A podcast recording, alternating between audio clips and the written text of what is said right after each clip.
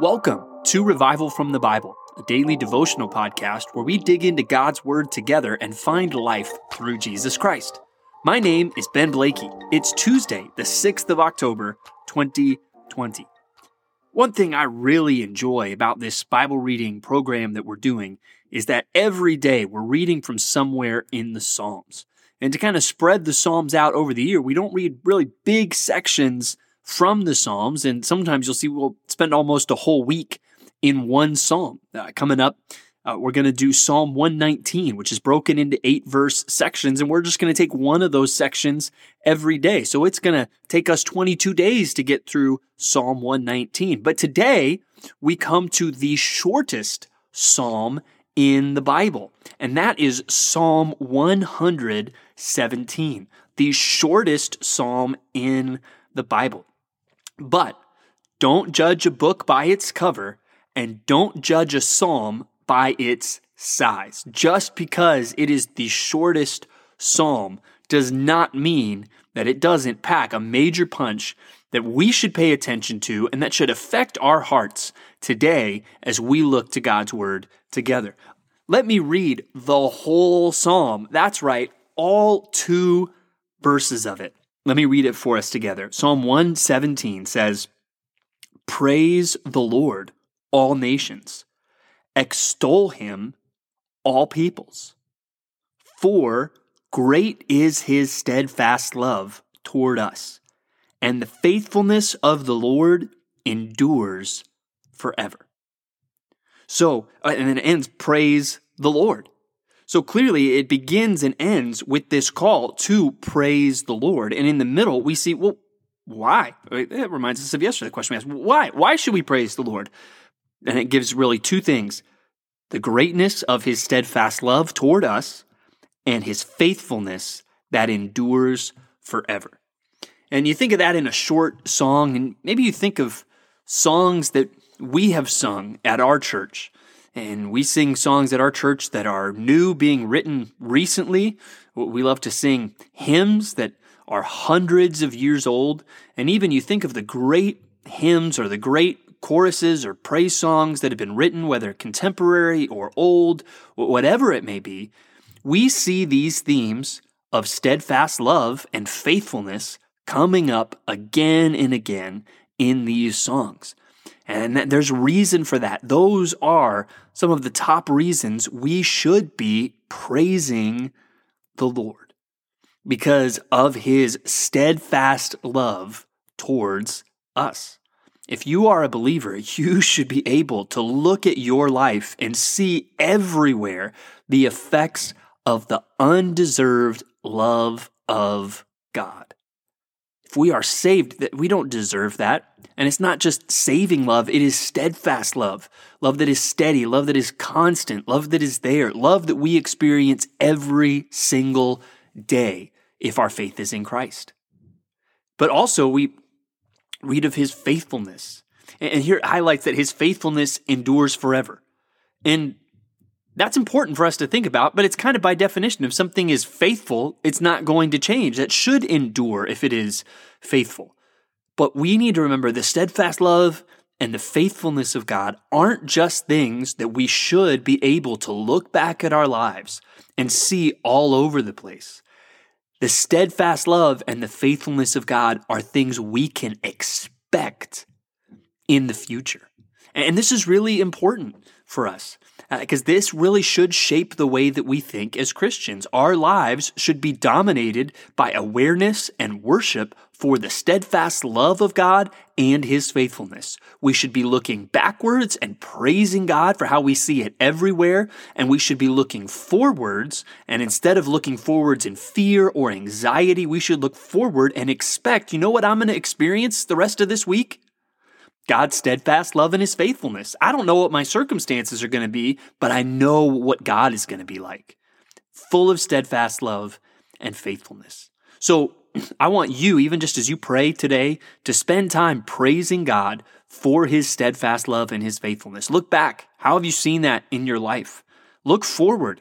Are you genuinely expecting I mean, in the year 2020, we're all kind of waiting for the next thing to go wrong, right? Um, what you what you should be waiting for is God's steadfast love and His faithfulness. Because even though, hey, the next thing might go wrong, God isn't going to change. God is going to be who He is, great in His steadfast love toward us, and faithful forever to the end. And we need to expect those things because really our focus should be on the future. And that's what we're going to see in the next couple passages today. We're going to go back now to Hebrews chapter 11. And we, we talked uh, yesterday just about how fundamental this chapter really is in helping us understand why do we live the Christian life and understanding, well, because of faith, because we believe God and we believe He rewards those who seek Him. And we also stressed that reward is not often instant. In fact, I'd say in some cases rarely just an instant reward. And ultimately, the reward that we're waiting for is something eternal. And today we read Hebrews chapter 11, verses 13 through 28. Uh, Hebrews 11, 13 through 28. And here we, we see at the beginning, it's talking about Abraham and, um, and Sarah and it says, These all died in faith, not having received the things promised. Wait, was God not faithful? Um, but no, it was. They explained, but having seen them and greeted them from afar, they knew the fulfillment of God's promises was ultimately something they would experience in the fullness of eternity. And having seen them and greeted them from afar, and having acknowledged that they were strangers and exiles on the earth, they weren't living for this life. For people who speak thus make it clear that they are seeking a homeland. If they had been thinking of that land from which they had gone out, they would have had opportunity to return. But as it is, they desire a better country, uh, that is, a heavenly one. Therefore, God is not ashamed to be called their God, for he has prepared for them a city. That's a really interesting concept. God not being ashamed of us. Really, it's kind of a one way to put it on a more human level would almost be like God being proud of us. And if you have kids, you, think of things they do, you're like, yes, that's my kid. Good job, right? Well, God feels that way about us when we make choices that show our priority is in heaven because we trust God's steadfast love and his faithfulness and we believe that we will that he will keep his promises even when we don't experience um, all that that might entail in this life because our eyes are fixed on eternity. And when we live life that way, God looks at that and says, Yeah, that's what I'm talking about. Um, because it shows that faith in Him. And so we see that in Abraham and Sarah, how they left their homeland and they went, even though they didn't know where they were going, because they trusted God. And we also see powerful testimony to the faithfulness of God and belief in his steadfast love. And what we see of Abraham here in verse 17, it talks about when he was tested with, with Isaac and he was told to offer up Isaac as a sacrifice. And he goes and he prepares to do it. And, and it tells us even then that he considered that God was able even to raise Isaac from the dead, from which, figuratively speaking, he did receive him back. And so we see in that story that he believed that God was faithful. And he said, You know what? Even if I go through with this and sacrifice my son, guess what? God is still going to be faithful. He believed, Hey, even if I go through with this, God's going to he's going to figure it out. God's going to raise him from the dead if he has to, because God will keep his promises. And so that should motivate our life. That should motivate your obedience today. And we see that really with Moses, that he refuses um, the, the, pleasures of sin that he could have enjoyed. You see that in verse 25, choosing rather to be mistreated with the people of God than to enjoy the fleeting pleasures of sin. And that's what should motivate your obedience today. You believe God's promises and you believe God's steadfast love and his faithfulness. And I'm going to choose that today, even though I might have to deny myself the fleeting pleasures of sin because I am looking to God and ultimately I'm looking to eternity. I'm not looking for pleasures right here, right now. I'm looking to pleasures forevermore at the right hand of God. So we see there our focus should be on the future, motivating our steps today by faith. Now, we also see some hints of the future as we read Isaiah 58 to 60 today. Believe it or not, we are almost done with the book of Isaiah, which I think is an underrated gem of the Old Testament.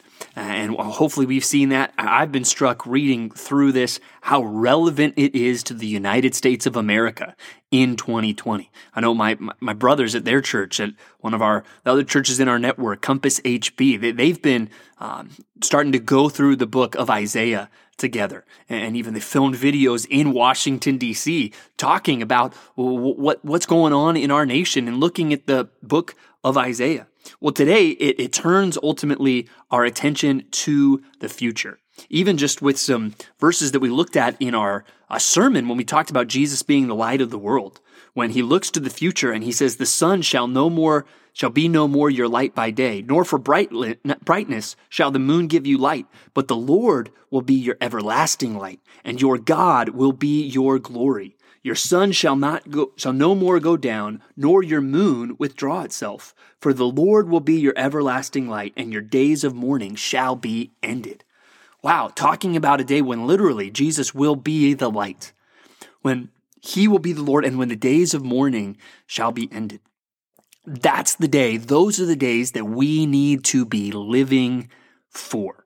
We need to be living for that day and we need to set our sight on that. And that's what God looks at and says, yes, that's what I'm talking about. When his people live by faith and show that their focus is on eternity, not on right here, right now, when they show that our trust is in God and in his promises and in his faithfulness and not in our circumstances.